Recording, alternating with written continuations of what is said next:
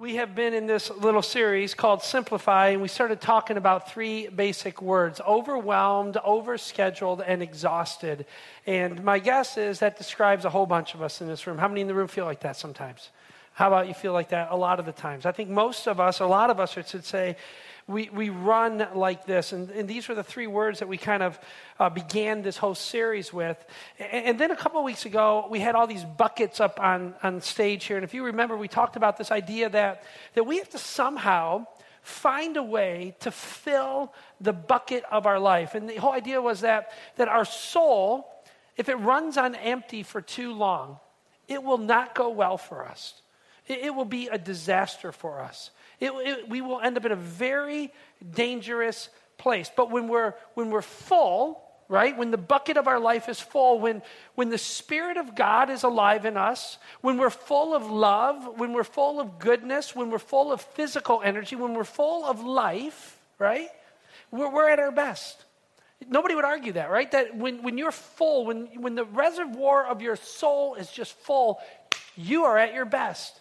You are making the best decisions. You're praying the best prayers. You're, you're loving at your best. You're, you're, loving as a father, a husband, a, a, wife, a mother, as a friend, as a, as a child. You are loving at your best, and you are loving God at your best when the reservoir of your, of your soul, when your bucket is full. But, but when it's empty, it's a dangerous place to be. I think you know this. How many in the room would you say you've been empty before? And you feel like there's just nothing left and you're just running on fumes. That is a dangerous place to be. You do not make the best decisions of your life. You, you know this. When, you're empty, your friends know this. The people around you know that you're empty. It, does not go well for you for very long. As a matter of fact, we, we often get into like ruts, right? But and, when our soul is empty, we don't have enough horsepower to even jump ruts. To, we, we know we don't want to be there. We, don't, we know we don't want to head in this direction. But when we're empty, we just can't seem to pull ourselves up and out of it. And so we've been trying to get some language around this. We've been trying to get some thinking around this. And we said that the bottom is no place to live. We can't live there consistently. We have to somehow figure out how to fill our bucket. We have to somehow take responsibility for ourselves, and we have to somehow figure out the streams that replenish us, right? We started talking about these streams that, that we can pour into our lives, and it looks different for everybody. It looks different from, for, for you than it does for me, but, but those streams often include streams of spirituality. There's something that fills your spirit. The, these streams often uh, involve uh, relational streams, right? Where there's these friendships and these people in your world that somehow fill you rather than deplete you. And we talked about ultimately how there are even physical streams, recreational streams in your, in your life that, that do something to jump your soul, to lift, to lift your, your spirit, right?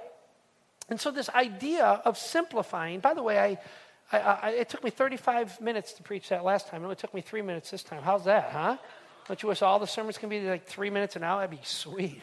Um, well, we, we've, been, we've been talking about this idea of simplifying, right? And, and it's not so much about doing less, it's about doing the right things. It's not about having an empty life or an empty schedule. It's having the right schedule. It's doing the right thing. Uh, simplifying has everything to do with freedom in our life. It has everything to do with margin in our life. Simplicity is, is about having a simple soul. Simplicity is about this idea of, of having a soul that connects with God, that, that God is not just doing things through you and that you're not just accomplishing things in the world, but that God is doing things in you because you're connected with, with Him. Simplicity brings this idea of joy. Simplicity brings this idea of peace. Uh, simplicity brings this idea of balance in our life. How many in the room have ever said, you know, I need to get some balance in my life? I just, I can't keep running like this. I got to figure out a way to balance this thing out. Anybody ever say that? Well, if you're like me, you've said it a thousand times. But, but, but the preacher from the book of Ecclesiastes, a guy named King Solomon, he understood the human heart. He understood this need for balance. He understood this, how, how, difficult it is to do this. This is how he says it some 3,000 plus years ago. This is what he says um, God made man simple. He made man simple. Other translations use the word upright or, or the ability to stand tall. And what's meant by that is this idea that we are meant not to be blown around by the demands of this world. We're not meant to be blown over by every wave that comes our life. That God wants a simple life for us, that He wants a strong life for us, a purpose driven life for us. And, but it says God made man simple. But listen to this man's complex problems, but man's complex problems, anybody have complex problems? They're of your own doing. They're of your own devices, right? Um, I, I, think that is so true, isn't it? I, love how the message translation uh, puts this. Uh, the, the message is not a translation, it's a paraphrase of the Bible. It kind of retells it, it looks at it and kind of puts it in a different English. And this is what it says um, in, the, in the message it says, God made men and women to be true and upright. We're the ones who made a mess of everything. So true.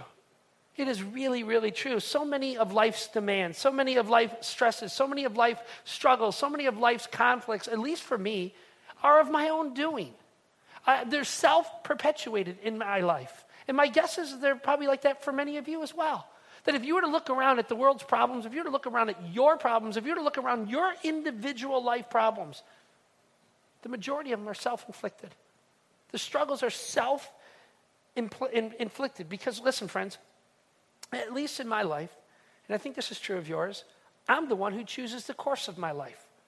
I'm the one who chooses my, my, what I do with my time, what I do with my schedule. Let me, let me say it like this I am the one who determines or who decides who I am becoming in this world. And so are you. You are the one who decides who you will become in this world. You are the one who decides what you let God do in you and through you. You are the one who makes a decision with your time. We're all given the same amount of time. And you have to ultimately decide what to do with the precious few moments that you're, you're, you're given in this life. I'm going to throw um, a quote at you from a guy named Richard Foster. Now, Richard Foster, um, if you read a lot of Richard Foster, your head will explode, and so will your heart. And that's a good thing. Um, this man, when, when he writes, um, gosh, when I read his stuff, it's so convicting. It is so strong. It is so powerful. And, and he writes in his book called The Celebration of Disciplines, um, he writes a chapter called uh, The Spiritual Discipline of Simplicity. It takes work to have a simple heart. It, has, it takes work to have a simple soul that connects deeply with God. Do, do you realize this? It takes real work to make this happen. It takes real discipline to make this happen. And here's what he writes in his book he, he says this The Christian discipline of simplicity, listen, is an inward reality that results in an outward lifestyle. It's, it's an inward thing, but it works its way outward in our life. Both the inward and the outward aspects of simplicity are essential. We deceive ourselves if we believe we can possess the inward reality without it having a profound effect on our lives. He's talking about this idea of balance, isn't he? This is what I think he means by that. He, he's saying that we got to get the inward life that we want to have, this inward soul that we want to have, we got to get that to match the outward life that we already live in. That's deep. We got to somehow sync these things together. We got to somehow put these things together. He's saying that if we don't get the outward life straight, we will never have the inward soul that many of us in this room desire. You see, a lot of us in this room, we, we come into this place and we get all fired up, we get all charged up. We say, God, I want to do something with this in my life. I want you to, to, to speak into my life. I want you to pour into my life. I want more of you and less of me. A whole bunch of us go out of this place like that. But we go right back to the other life that we have. And he's saying if we can't sync those two things together, we won't get either one. We won't have the inward life that we want, and the outward life that we do have, it'll continue to ruin us. It'll continue to make more and more and more and more demands from us. So let's take this very, very spiritual concept of a, of a simple soul, of a connected soul, and let's make it very, very practical. We've been talking about three words, right? We've been talking about this idea of being overwhelmed, overscheduled, and exhausted. And what I want to do is I want to lift that middle expression, overscheduled. And I want to dial into the busyness of our lives just a little bit. And, and remember, I want to just preach to myself for the next little bit. um, because this is me. Um, I am so tired of saying I am too busy and not doing anything about it. Right? And so, um, if it's okay, again, I'm just going to preach to me. And if you want to listen in, that's totally fine with me. All right? Because maybe this will apply uh, to some of you as well. But, but here's what I hear from people around our own little community here. Um, I, I, hear all the time that people say, I'm just too busy. Um, I hear this constantly. People are going, I'm overscheduled, I'm overworked, and we complain about it. We get upset with it. Uh, I don't have any time for anything fun in my life. I don't have any time for any enjoyment hobbies that I would like to develop in my life. And what's funny is it almost becomes something that we brag about. Right? I'm too busy. I'm too, I got so much going on. And we, it's almost like we're bragging about it. And why is that, friends? It almost becomes bragging because somehow we think if we're really, really, really busy, then we're really, really, really popular that we're in demand, that somehow we're really important. And, and so a whole bunch of us complain about this idea of being busy. And remember, being busy isn't just a schedule, it's a heart condition. Being in a hurry just isn't a schedule thing, it's a heart thing. And so we say all the time, I don't want uh, to, to live like this anymore. I don't want to be like this anymore. And so here's what I'm wondering. I'm kind of wondering out loud then why do we keep doing it? I mean, if, if a whole bunch of us say, I'm just too busy, I'd like, to, I'd like to find a new sense of balance in my life, I'd like to develop some other things, then why do we continue to uh, self perpetuate this over scheduled sort of life? Sort of life, right? Let, let me ask you, um, uh, let, me, let me say something to you. I, I think I have a, a, a, grasp on this because I, I think a whole bunch of us struggle with this idea of being overscheduled. And you know what? You know how I know this? Because about a third of you are late to church all the time. I mean, really. I mean, it, it's, it's true. I mean, uh, uh, like Easter, like just a couple weeks ago, uh, we had wonderful crowds of people, and people were so excited about being in church. And it was funny because we had a big video that week. Remember that? And we, it's up on the screen and all that. And by the second or third service, I kind of knew what I was doing by then. And so I, I kind of made my way to the back, and people were still streaming in. Like, like the video, we didn't even start the video until halfway through the service, and people were still pouring in the doors. It was crazy. And so I'm in the back, and uh, I'm seating people and welcoming people. And you know, telling them I'm so excited you're here, and I'm trying to get them in their seats and all that. And people thought it was kind of funny because, like, I could tell. I mean, because they were saying like, "Hey, you're the guy on the screen right now," and "Wow, you're seating us," and they'd get a little chuckle out of that, right? And, and, and I did not think it was funny. As a matter of fact, you know what I wanted to say? I wanted to say, "Yeah, I'm the guy on the screen, and you missed half of it already." Do you know how much work this was? Do you know how good this was for your soul? And you're just now rolling in halfway through? Of course, I didn't say that because I want them to come back to church, right? but I wanted to say it. Um, I, am wondering about this. This is true. I, I, just wonder is it like, is there like a, a, game that's going on that I don't realize? Because it seems like there's about a third of people who roll in late every week. And I'm just wondering, do you guys like rotate this or like do you email each other? Because I don't get any of these emails. Like, hey, it's my turn to be late this week. I don't know. I'm just. I don't, I don't know. It's crazy to me though. It really is. Um, and let me ask you a question. Let me, let me ask you a straight up question, a very important question. What would your schedule look like, or how would you spend your time if God were in charge of it? What would you do? How, if, if you knew that you were accountable to God for every moment of your life, for every minute that you spend, every second that you breathe. What would your schedule look like? What would the, what would the care of your time look like? Um, please don't let that just float by you. Don't let that sink into your soul a, a little bit. What would be different about who you are and what you do with your precious days? My guess is that there'd be something different in all of us, in every one of us. Listen to what uh, Paul says. He's one of the great, great leaders in human history. He's one of the early church leaders, and God used him to literally change the world. Uh, his, his, name was Paul, and this is what he says to the little church in Ephesus. There's a little church of Christians that is growing up, and they're trying to figure out how to engage the world around them. And, and this is what Paul says to them in Ephesians 5, uh, starting in verse 15. He says, Look carefully then how you walk. In other words, be careful how you live. Be careful with what you do with your precious days. They're going to slip right by you if you're not careful. He says this He says, Look then carefully how you walk, not as unwise, but as what? Say it. Wise. He says, Be wise with your days, making the best use of the, say it, time. Making the best use of the time that God gives you because the days are evil. And this is like a brand new idea to some of us. What would you do different if God were actually in charge of your time? If you actually were accountable to Him for every moment of every single day? Now, some of you in this room, you're already a little bit worried because you came to church and you're going, oh man, why is a guy talking about time management and schedules? Shouldn't we talk about something more important than that? Shouldn't we talk about something far meatier and substantial? Uh, much more than this. This is just uh, silly almost talking about this. But what if I was to say to you that I actually believe that how you arrange your days, how you actually put your schedule together is one of the most holy endeavors that you could ever do in your life?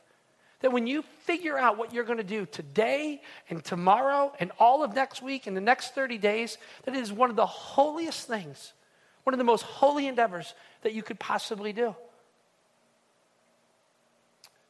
Friends, I, I hope you don't think I'm exaggerating when I say that, because I really believe it's true. Um, you have to plan to become the person you want to become.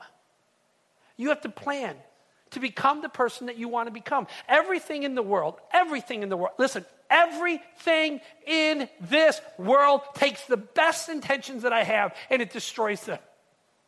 It knocks them flat. It sucks the spirit life right out of me. And my guess is it's true of you as well. And so you have to plan to become the person that you want to become. Um, and the schedule that we keep, listen, friends, the schedule that we create helps us to become what God wants us to become. It puts a priority list in our life. Um, I, I, heard my man Bill Hybels, he's a pastor of a little church out in Chicago, like 25, 30,000 people a week. It's crazy.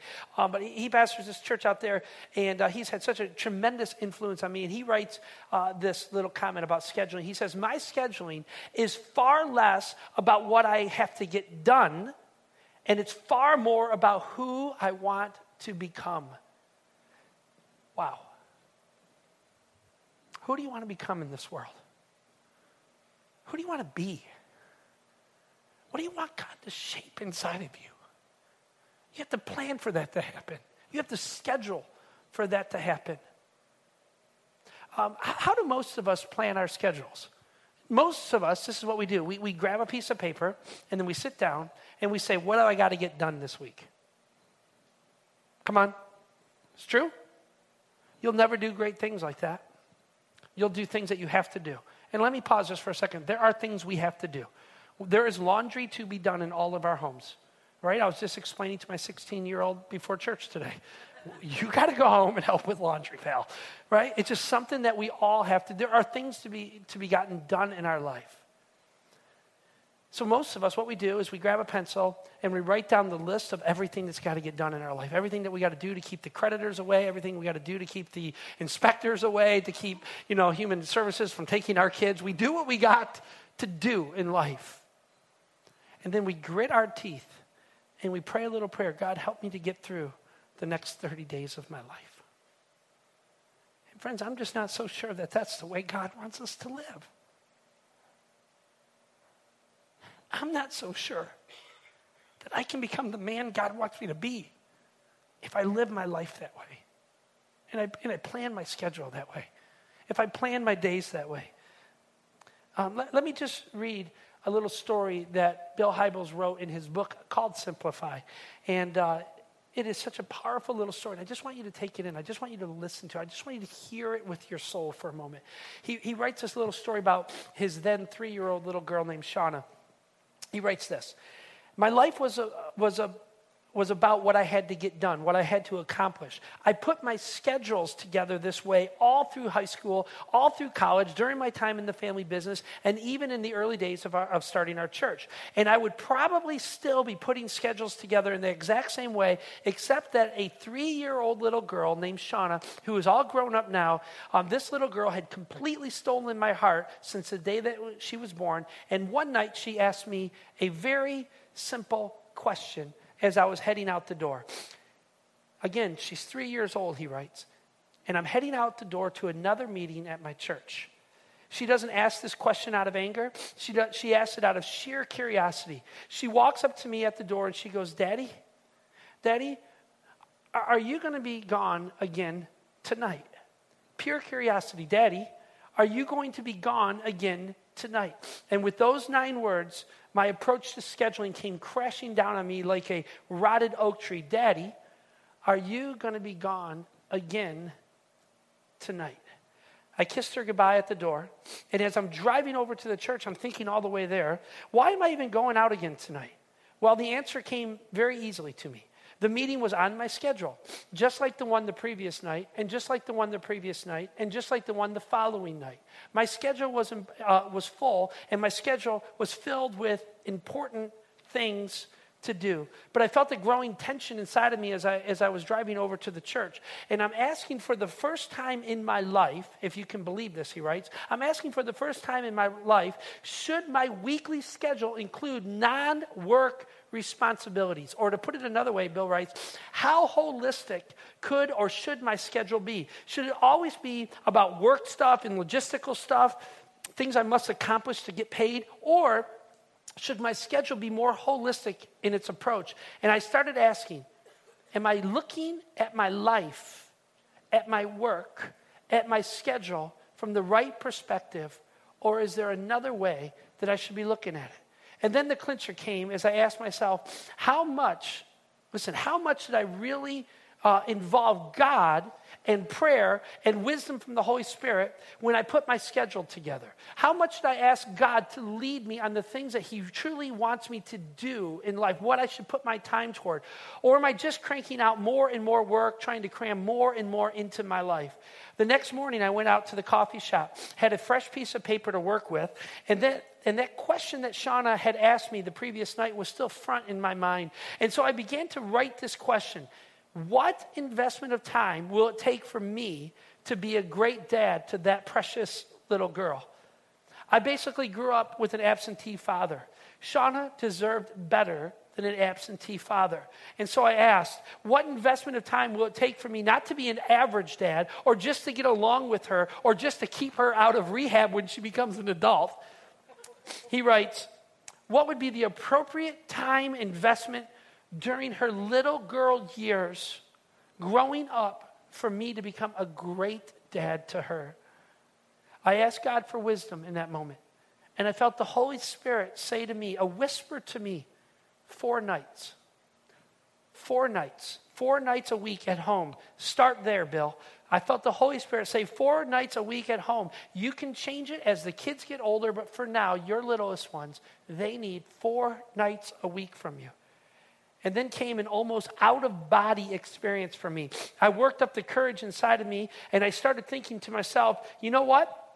I don't care what other dads do. I don't care uh, if, if, other guys say that they can do this on a once and uh, one week and night basis. I don't care if someone else says anything else. God gave me Shauna and God gave me Todd as treasures to enjoy, and it's my responsibility to raise them. And I thought, I am going to change my life. In that moment, I decided I had to change my schedule. And then he says this I remember writing on the calendar for the first time for a particular week in my schedule the word home. I wrote home and then home and then home. And that become that word home became just as an important word as any other meeting that I had scheduled. Just like the business meetings or ministry meetings or the uh, equal status to the elder meetings of the church or to the board meetings or the property acquisition meetings or the fundraising type of meetings.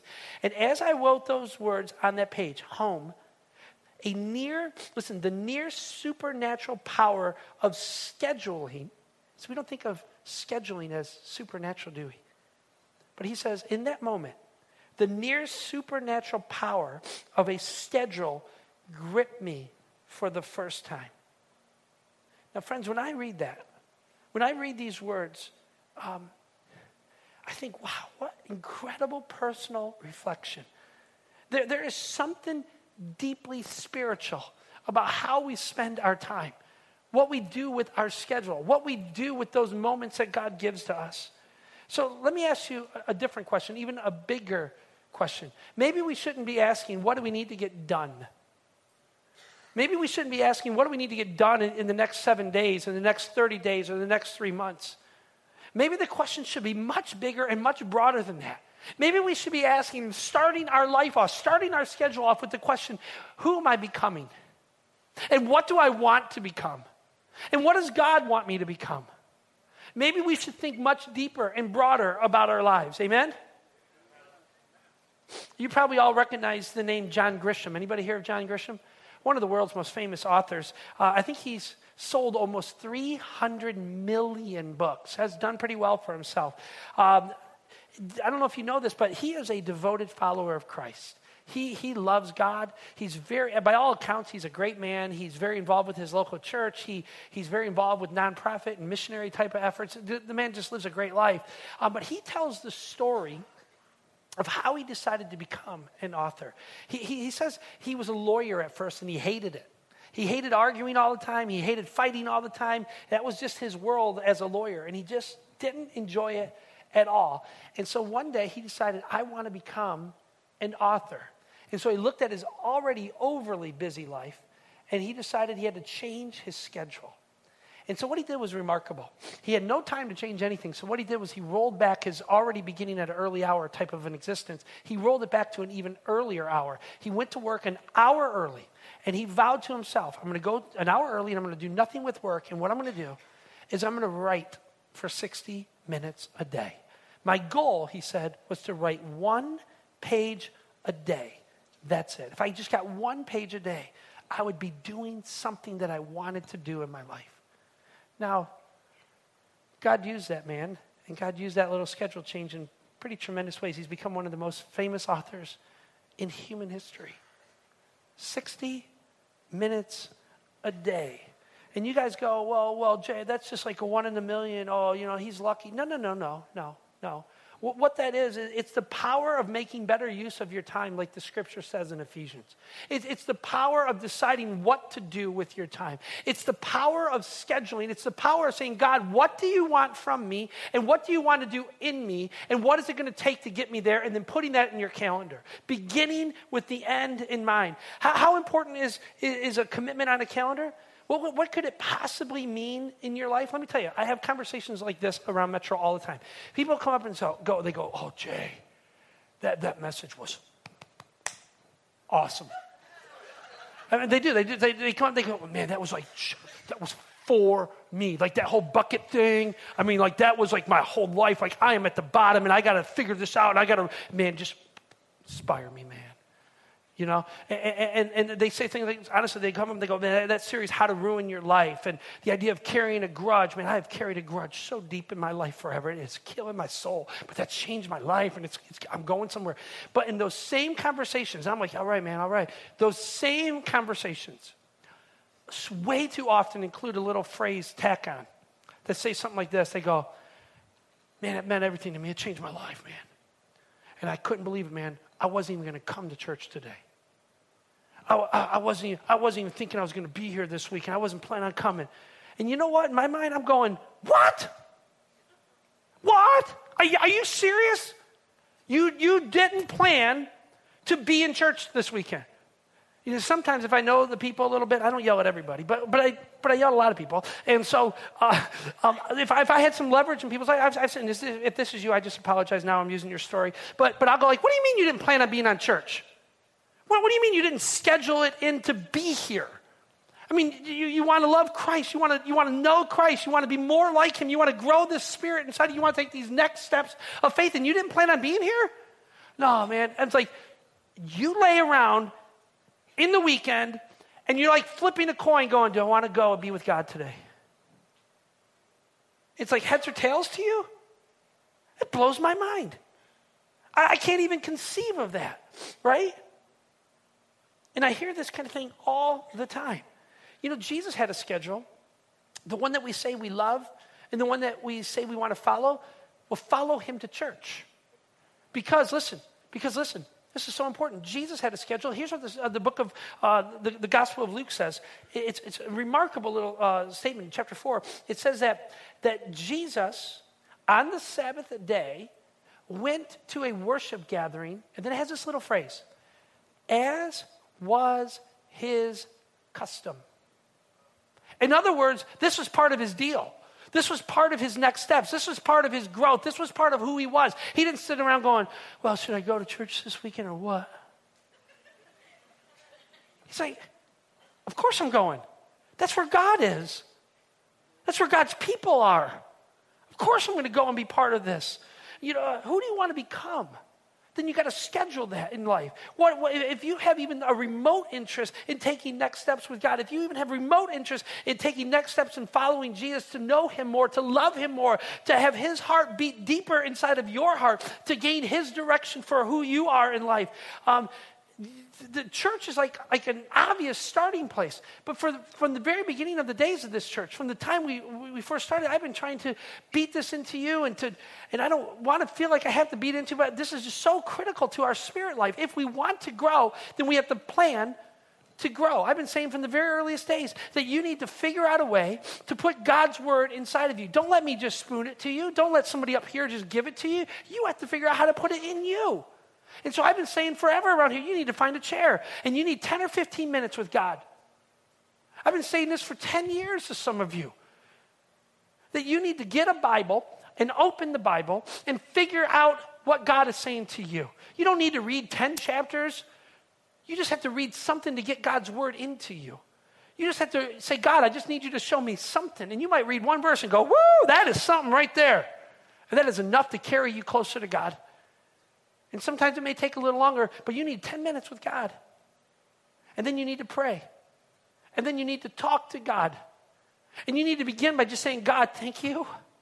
God, thank you for caring about me. Thank you for the way you blessed my life. You're sitting in your favorite chair and you're just going to go, God, thank you for loving me and loving my little family, for being so good to us, even when it's a mess. Sometimes you are still more good to us than I could even dream. Thank you for your grace in my life. And then you need to tell God your concerns. You need to talk to your father who loves you deeply and tell him what you're worried about, what you're struggling with. You just need to talk to God and learn to love him more. For almost for 14 years now, I've been trying to get each of you to pray a simple prayer every single day that says something like, Speak to me, O God, for your for your child is listening. Friends, if we're going to grow our soul, we need to schedule it. We need to plan it into our lives. It needs to become important. You want to know the power of schedule? It's amazing. Um, I have a, uh, an older brother named Bob. He lives in Tennessee. That's why you never see him around here. Um, I love this guy. He's a great guy. Um, but most of Bob's life, he was fat. I mean, not just a little bit, but like hundreds of pounds overweight. And uh, one day, and Bob was sick of it, by the way. He hated it. He didn't like who he was. He didn't like what he was becoming. He didn't like it, uh, the effects on his health. He didn't like the effects on his emotions. He didn't like the effects in his family. He didn't like the effects on his wallet. He, he didn't like who, who he was becoming. And, and so one day, Bob decides to literally change everything. Like just on a dime, he just decides to change. And he schedules two things into his life. Number one, he scheduled a whole new diet into his life. And number two, three days a week, an hour in the morning before work, he decided, I'm going to go to the gym no matter what. And I'm going to work out as hard as I can for an hour. Listen to this a year later, he's down 110 pounds. Eight years later, he looks just, just like me. It's crazy. He's lost 200 pounds. It's insane. His whole life, amen, yeah. His whole life is different. So, who do you want to become? then schedule it, prioritize it. Your schedule determines who you're becoming in this world. They will determine your successes and they will determine your failures every single time. Um, we, we, do this thing called Financial Peace University around here. And, um, you know, I, I, have really, I have the incredible honor to get to know so many of our people around here. It's, it's amazing. And I got to know some of you rather well. And I know that many of you have no financial peace in your life. You, you have nothing but financial chaos in your life. Um, I was mentoring a couple fairly recently, and uh, they were in dire straits financially.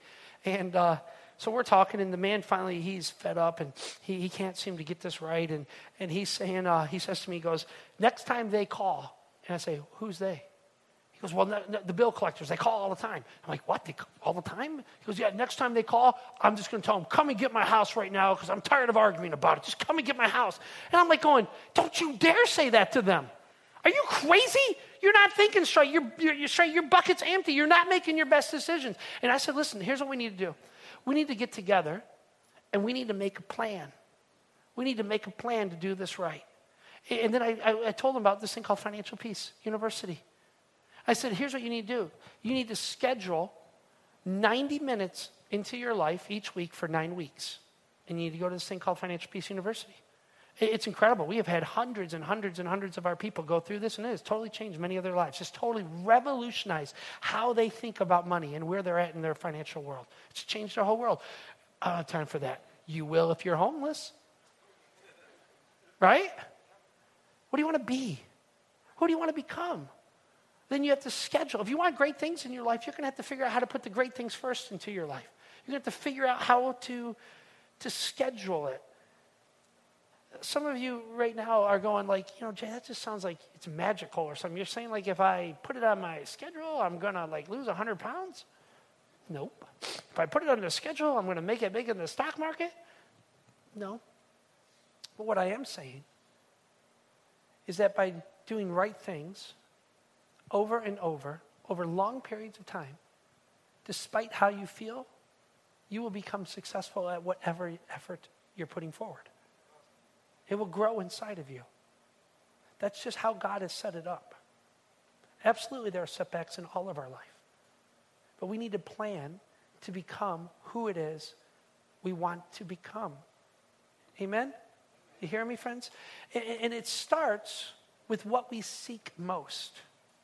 Who is at the center of our soul? Not you, not me, it's God. It's not the church, it's your relationship with God. Seek first your relationship with Him. Here, here's how Jesus says it. If, if, he, he says in this very famous um, section of preaching that Jesus teaches us something about, about those of us who are tired of being stressed out, those of us who are tired of being anxious, those of us who are tired of the complexities of this life, and we want a simpler soul. We want to get the right things to be the right things in our life. Here's what he says listen to Jesus' words. He says, Therefore, I tell you, do not be anxious about your life what you will eat or, or what you will drink, nor about your body, what you will put on, uh, what you will put on. Is not your life more than just food, and the body more than clothing? Look at the birds of the air. They neither sow nor reap nor gather into barns, and yet, and yet your heavenly Father feeds them. Are you not more valuable than they are?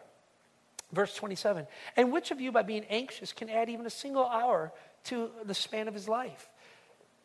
And why are you anxious about clothing? Consider the lilies of the field. In other words, consider the flowers of the field. He, he says, how, Look how they grow, and, and they neither toil nor they spin. In other words, they don't work to become beautiful. He, he says, And yet I tell you that even Solomon, King Solomon, all of his richness, all of his glory, all the money in the world, listen, was not arrayed like any of these. In other words, Solomon, he was sporting it, woo!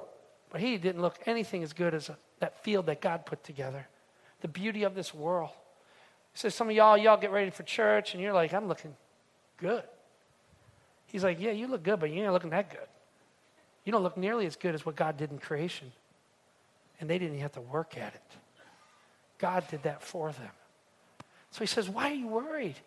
He says, yeah, uh, listen to this. But if God clothes the grass of the field, which is today alive and tomorrow is thrown into the oven, in other words, it doesn't last very long, um, will he, uh, Oh, I lost my place. So, uh, uh, and will he, uh, shoot. Oh, yeah. Uh, but if God so clothes the grass of the field, which today is alive and tomorrow is thrown into the oven, will he not much more clothe you? Oh, you of little faith. Verse 31. Therefore, do not be anxious, saying, What shall we eat? Or what shall we drink? Or what shall we wear? For the Gentiles, that's people who don't even know God, they seek after all of these things, and your heavenly Father knows that you need all of them. But seek first. Listen, but seek what? But seek what? Say it. First. Seek first. Above everything else, He knows you need all this stuff. He knows there are things that you have to do. There is a to do list for all of us. He knows that. But at the very top of that list, He says, Seek first the kingdom of God. And everything else you worry about, He will take care of it. Everything else you struggle for, He will take care of it. Everything else that you toil after, he hasn't forgotten. He knows your needs. And He remembers them. And He promises to meet you in some way. But seek first the kingdom of God, and all of these things will be added to you. There's, there's a key to this soul rest, there is this key to simplicity. And it's seeking first the kingdom of God. If we want to be a, we want to have this simple life, this this simple soul, it boils down to one thing it's seeking first the kingdom of God, putting God first in your calendar, uh, spending time with Him, saying, Listen, I'm going to tell you something. Serving God and serving His church is far more important than watching TV. If you're only going to choose one thing, seek first the kingdom of God. If you only have time for one thing, put God first in some way, in some measure in your life, and it will not go bad for you. God will use that in incredible ways. And so here's what I want to do to kind of end this whole little series on simplifying. Um, I'm going to read to you a top 10 list that Richard Foster put together about this idea of he, he's like this Yoda of spiritual development. The guy just blows my mind. And he puts together this little list. He says, You know what? You, wanna, you want your life to head in a more soulful direction? You want your life to, to be connected more deeply to God? He puts together this little list. and he says, I want you to think about these things. Think about doing these things. And so I'm just going to throw them at you very, very quickly. You may want to write one or two of these down. They are really, really good. So this is his list. I'm just going to make a few comments on it. Here's what he says first. Um, first, he says, buy things for their usefulness rather than for their status so anti American, right? I mean, eh, this is crazy talk, right? Because he goes on and says something really, really crazy. He, he, he, says, This is everything against American culture. He says, Cars should be bought for their utility, not for prestige or to impress people. He talks about how we buy, buy, buy, and so much of what we buy, buy, buy is simply to impress others that we hardly even know. It's to keep up with people that we hardly even know. We don't need all the junk that we buy. And ultimately, the stuff that we own, he writes, ultimately owns us. Isn't that the truth? Don't you feel like all you're doing is maintaining a bunch of stuff in life? It's like, why do I even own all this stuff, right? Um, he, he ends up saying this what we thought would bring happiness ends up controlling us uh, and, and, i know you think this like this is crazy talk but i think he's he's right i think a little of this kind of thinking will go a long ways in our life. Just a little bit of this in our life will change the direction of our life. Here's what he writes second. Second, he says, reject anything that produces an addiction in you. Wow. Think about the, the depth of that statement. He says, if you want to simplify your life, make sure you never become addicted to anything anything. He says, learn to distinguish between real psychological need, like cheerful surroundings, and an addiction. They're two different things. You do need some things.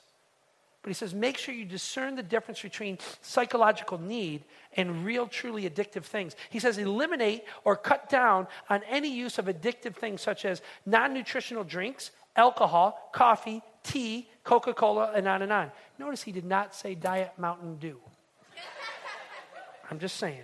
Chocolate, he writes. Chocolate, any addicts in the room? Chocolate addicts. Chocolate has become a serious addiction for many, many people. True. Um, if you become addicted to television, this is where he sounds a little bit like Jeremy here. He says, if you become addicted to the television or stuff on the computer, by all means, smash it. Give it away. Sell it, he writes. And any of the media that, that you cannot do without, he says that is the very thing that you should get rid of TV, books, movies, magazines, videos, stereos. Get rid of it because it controls you. That's crazy talk right here, right? He says, if money, listen to this, he says, if money has a grip on your heart, give some of it away and you will feel an inner release from God. Wow. So simplicity, he says, is freedom. It's never slavery. And listen to this. So he says, refuse to be a slave to anything but God. We could talk a whole session on that, right? He says, make sure that nothing captures your heart deeply besides God. Nothing. Wow. Third, he says, You want to develop this simple kind of heart toward God? Develop a habit of giving things away. This guy's crazy, right? He says, uh, Listen, just develop the habit of giving things away. If you find that you're becoming more and more attached to possessions, consider giving it to someone who could probably use it more than you.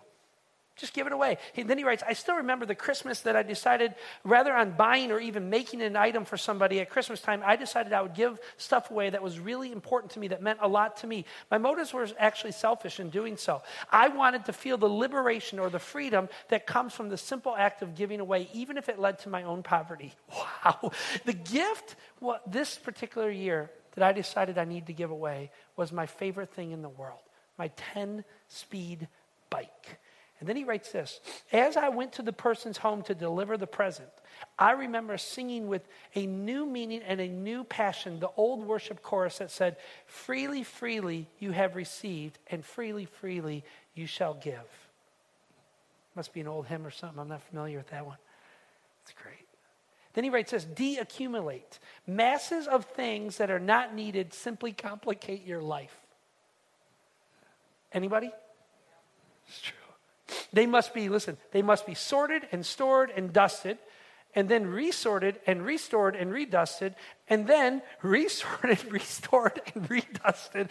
And it goes on and on. Most of us could get rid of, he writes, most of us could get rid of half of our possessions without any serious sacrifice at all. Wow. And then he writes, we would do well to follow the counsel of David Thoreau, the famous author. Simplify, simplify. David Thoreau quoted that. All right, fourth, he writes this refuse to be propagandized by the custodians of modern gadgetry.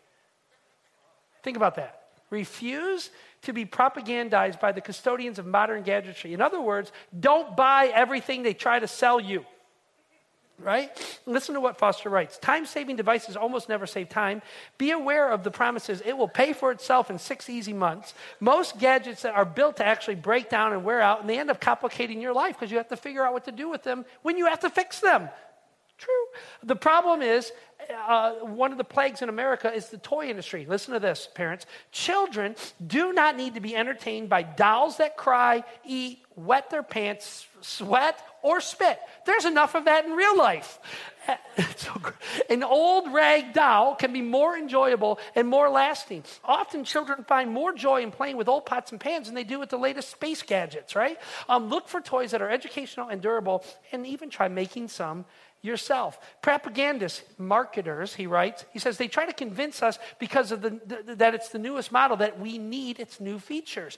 We must sell the old one and buy the new one. Phones, he says, have new apps. Stereos have new buttons. Cars have new designs. Such media dogma, in other words, what they're selling you, needs to be scrutinized, carefully scrutinized. Often new features seduce us into buying something we really don't need. Probably, he writes, that refrigerator that has served you so long will probably last the rest of your life just just fine. You don't need a new ice maker.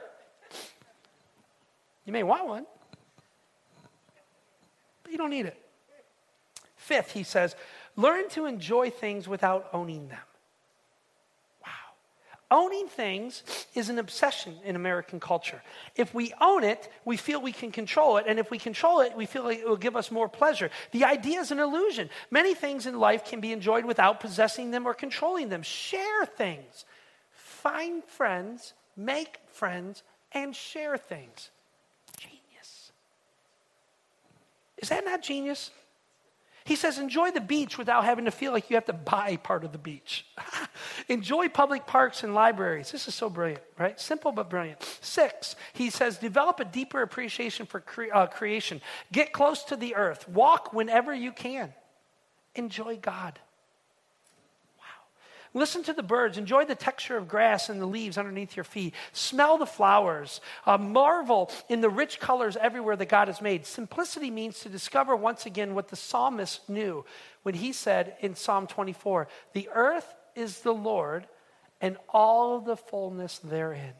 It all belongs to God. That's so awesome. Seventh, he writes this Look with healthy skepticism the buy now and pay later mentality. Look at it with healthy skepticism. We've preached about this a thousand times around here. Um, he writes, They are a trap and only deepen your bondage. And some of that bondage ends up with such bitterness. And that is so true. Anybody? Your car wore out before you even got done paying it, right? It's true. Um, the entirety of the scriptures, friends, it teaches us to be patient, to be wise, and to buy when you can afford it. And if you get that backwards, friends, it will not simplify your life. It will only complicate your life every single time. Um, eighth, he writes this um, Obey Jesus' instruction about plain, honest speech. Anybody in the room ever tell a lie? Anybody? Come on, anybody? Liars, raise your hands. See, I knew it. Um, how did that end for you? It, did it simplify your life or complicate your life? Almost every time it complicates who you are. And, and, this is what he writes about this. He says, Deceit of any kind just complicates who you are. Jesus said, Let your yes be yes and your no be no. Anything more than that comes from the devil. When you lie, it's from the devil. It's that, it's that simple. If you deceive somebody, it is simply from the devil. If you commit to do something, he writes, do it. And may I add, be on time. Just came out. Uh, he says, avoid flattery and half truths. Make honesty and integrity the distinguishing characteristics of who you are. Wow. Talk about a simple life. If we could just get that one down, what a better life. Nine, he writes this reject anything that breeds oppression of others. I don't even need to comment on that. Reject anything. Anything that hurts other human beings. Incredible. Tenth, and the final one, he says this shun anything that distracts you from seeking first the kingdom of God. You know what the word shun means? It means to turn away from it. Don't even look at it. Don't even go down that street. He says, shun it, move away from it. He, he writes, shun anything that distracts you from seeking first the kingdom of God. And then he writes, it is so easy to lose focus in the pursuit of legitimate things, even good things, even things like job, position, status, family, friends, and security. These things and many, many more can take you all too quickly away from having God as the center of your attention and your affection. Seek first the kingdom of God, and everything else is added to you. So, friends, there seems to be this tension between what we want to become, what we want our soul to be like, and what our lives are really like. There, there tends to be this tension about the direction we want our life to go and the schedule that we've allowed to drive our lives. And, and what I think Foster is saying here, and what I've been trying to communicate all night, is very, very simple. That if we don't get the outward life to line up with the inward desire, both will be an utter failure. We will never become who God wants us to be. And our outward life will never achieve the things that we truly want to achieve if we don't somehow get these things to line up together. Amen. Amen. So, God, we come before you and just take a moment uh, to quiet ourselves, to ask that you would speak to us anew. God, we don't want to just come in here and play church and hear something. We go, oh, that's good. Oh, that's really good. And then we walk out the same. Matter of fact, right now, you may just need to talk to God. You might just need to say, God, here's what I'm going to do. Here's number one. This is the number one thing I need to do. Right now, this is number one. You probably already know what that is. You might as well commit that to Him right now. What is the one thing God is speaking into you? Tell Him. Think about how you're going to reprioritize your schedule right now. Ask Him to give you wisdom. Ask Him to give you leadership and strength, courage to make changes, to reprioritize, to reschedule. It's deeply spiritual. Ask Him. Father, would you speak to each and every one in this room? Speak, oh God, for your child is listening. Amen. Amen. Amen.